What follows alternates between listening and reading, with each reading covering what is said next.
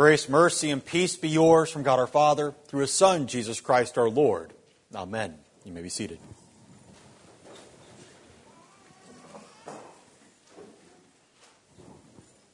The Word of God that calls for our attention this morning comes to us from the Gospel reading from Mark chapter 8, particularly the beginning of the conversation between Jesus and his disciples, read a couple of moments ago.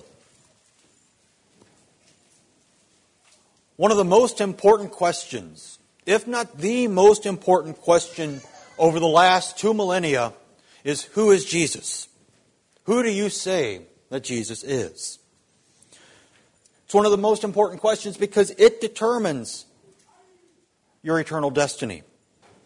So it is meet, right, and salutary, to borrow the phrase from the liturgy, to spend some time looking into the answer.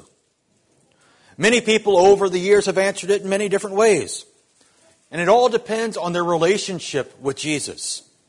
On the one extreme, you have the religious elite who feared him as a radical extremist or a lunatic. For those who didn't believe, but were a bit more favorable, he was a miracle worker or a moral reformer. For those whose hearts were pricked by the Holy Spirit's conviction of their sins, he was maybe John the Baptist Elijah, or one of the Old Testament prophets. And all these answers are wrong. That's why Jesus asked his disciples the same question. And Peter, answering for the group, got it partially right. But as we ponder the question, let's see why all these other answers are wrong. Who do you say Jesus is? There are many who say that Jesus is a lunatic because he said a bunch of crazy things about himself. Like, I am the living bread that came down from heaven. If anyone eats of this bread, he will live forever. And the bread that I give for the life of the world is my flesh. I am the resurrection and the life. Whoever believes in me, though he die, yet shall he live. And everyone who lives and believes in me shall never die. Or I am the way, the truth, and the life. No one comes to the Father except through me. And there are many others. But these suffice to make you understand that Jesus either is who he says he is, or he's a lying lunatic. Who do you say Jesus is? The chief priest and the scribes drugged Jesus before Pilate. What was their charge in order to get him executed? We have found this man misleading our nation and forbidding us to give tribute to Caesar and saying that he himself is the Christ, a king. And when that didn't work, they upped the ante. He stirs up the people, teaching throughout all Judea from Galilee even to this place. They wanted him gone because his teaching was too radical for their established orthodoxy. And when all else fails, they exchange Jesus for Barabbas, a truly radical extremist. The sinless Son of God was crucified the murderer insurrectionist was saved. Who do you say Jesus is? Jesus was well known for his miracles. Even when he commanded people not to tell anyone what he had done for them, they went out and told everybody all that he had done. Herod Antipas was excited to see him because he wanted to see a miracle of his own, like having his own personal magician. Even John the Baptist seemed to have his reservations about Jesus. He sent two disciples to check him out. And Jesus tells those disciples, Go and tell John what you have seen and heard. The blind receive their sight, the lame walk, lepers are cleansed, and the deaf hear. The dead are raised up, the poor have good news preached to them.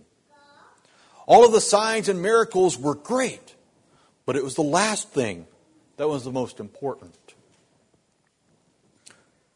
Who do you say Jesus is? The Sermon on the Mount can be boiled down to nothing more than a manifesto trying to create people with higher morals. Telling people, you are the salt of the earth. But if that salt has lost its taste, how shall its tastiness, saltiness be restored? It is no longer good for anything except be thrown out and trampled under people's feet. And it went downhill from there. Anger and hatred equal murder. A lustful look equals adultery. Love your enemies and pray for those who persecute you. And of course, one of my personal favorites, Do not be anxious about your life. Yeah, like that's going to happen. Coming out of what people might consider his role in the universe is, we look to the answers the disciples gave Jesus from the common people they were ministering to. Who do you say Jesus is? The first person the disciples announce is John the Baptist. Herod even thought this early in Jesus' ministry. John, whom I beheaded, has been raised. For many people, the only way Jesus could do all the signs and miracles that he did was to be a resurrected saint. A very superstitious idea. And superstitions don't work out well, they only lead to false beliefs. Jesus was not a resurrected John the Baptist. He worked his miracles through his own divine power. Who do you say Jesus is? Another option was Elijah. After all, the prophet Malachi had promised that God would send Elijah before the great and awesome day of the Lord comes. He hadn't come back yet. Maybe this Jesus of Nazareth was Elijah returned from heaven, reincarnated, or something along those lines. Coming down from the top of the Mount of Transfiguration, the disciples asked Jesus, after having seen Moses and Elijah with Jesus, Why do the scribes say that Elijah must come? Jesus replied, I tell you that Elijah has come. And they did to him whatever they pleased, as it was written of him. Elsewhere, Jesus told the crowds, From the days of John the Baptist until now, the kingdom of heaven has suffered violence, and the violent take it by force. For all the prophets in the law prophesied until John. And if you are willing to accept it, he is Elijah who is to come. Because John came in the spirit and power of Elijah to make ready for the Lord a people prepared. Finally, who do you say Jesus is? Many thought that his preaching was like one of the Old Testament prophets. God had established an everlasting covenant with Abraham and with his descendants after him.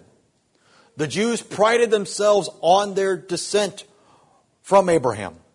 And God sent the prophets to remind the people of God's covenant with Abraham. God also promised a prophet like Moses who would arise from among the people. But the people didn't typically have too much respect for the prophets. Sure, they revered those whose words were recorded and handed down with the scriptures. But as I say, hindsight is 2020. The first century Jews revered the Old Testament prophets, but the people who lived in the prophets' times had no reverence for them. You can read all that happened to Jeremiah as he proclaimed God's word against the false prophets. Or as the preacher to the Hebrews put it at the end of his Hall of Fame chapter, and what more shall I say? For time would fail me to tell of Gideon, Barak, Samson, Jephthah, of David and Samuel and the prophets, who through faith conquered kingdoms, enforced justice, obtained promises, stopped the mouths of lions, quenched the power of fire, escaped the edge of the sword were made strong out of weakness, became mighty in war, put foreign armies to flight. Women received back their dead by resurrection. Some were tortured, refusing to accept release so that they might rise again to a better life. Others suffered mocking and flogging, and even chains and imprisonment. They were stoned, they were sawn in two, they were killed with the sword. They went about in skins of sheep and goats, destitute, afflicted, mistreated of whom the world was uh, not worthy, wandering around in deserts and mountains. Although Jesus was not one of the Old Testament prophets, he suffered like them for his preaching. He preached the great gift of hope that God works and gives to his people. Hope that doesn't put to shame. All right, so if all of these answers are wrong, who is Jesus? Who should we say Jesus is. Jesus asked the apostles, But who do you say that I am? And Peter responds for the group, You are the Christ. So, what does it mean for Jesus to be the Christ? Christ is the Greek translation for the Hebrew word Messiah. The Messiah is anointed for a purpose. And the Old Testament prophets, priests, and kings were anointed to fill their offices. All of these were Messiahs, but they weren't the Messiah, the one promised from way back. This Messiah was promised to our first parents in the Garden of Eden. the seed of the woman who would crush the serpent's head. But leads to the idea of a military ruler, a great king who would vanquish every foe. We sang with that kind of gusto last week. But for us fights the valiant one, whom God himself elected. He holds the field forever. This great, valiant warrior was what the first century Jews in Palestine were looking for when they thought of the Messiah. This idea had been passed down because, well, he was supposed to be the son of David. But also, when Sarai's name was changed to Sarah, God said, Kings of people shall come from her. And toward the end of the great psalm, as we strip the altar on Maundy Thursday, David writes, Kingship belongs to the Lord, and he rules over the nations. The Messiah as king over all things is a very scriptural idea, but is easily deflected from its true meaning.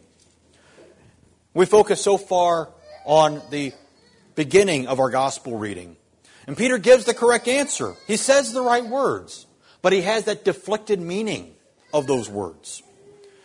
After all, he makes this confession a week before the transfiguration, where he wants to build three tents one for Moses, one for Elijah, one for Jesus. Peter knew or thought he knew the right words to say, but there were many times that he spoke when he did not know what to say. After Peter's confession of Jesus as the Christ, Jesus tells him exactly what being the Christ means, what he has been anointed to do.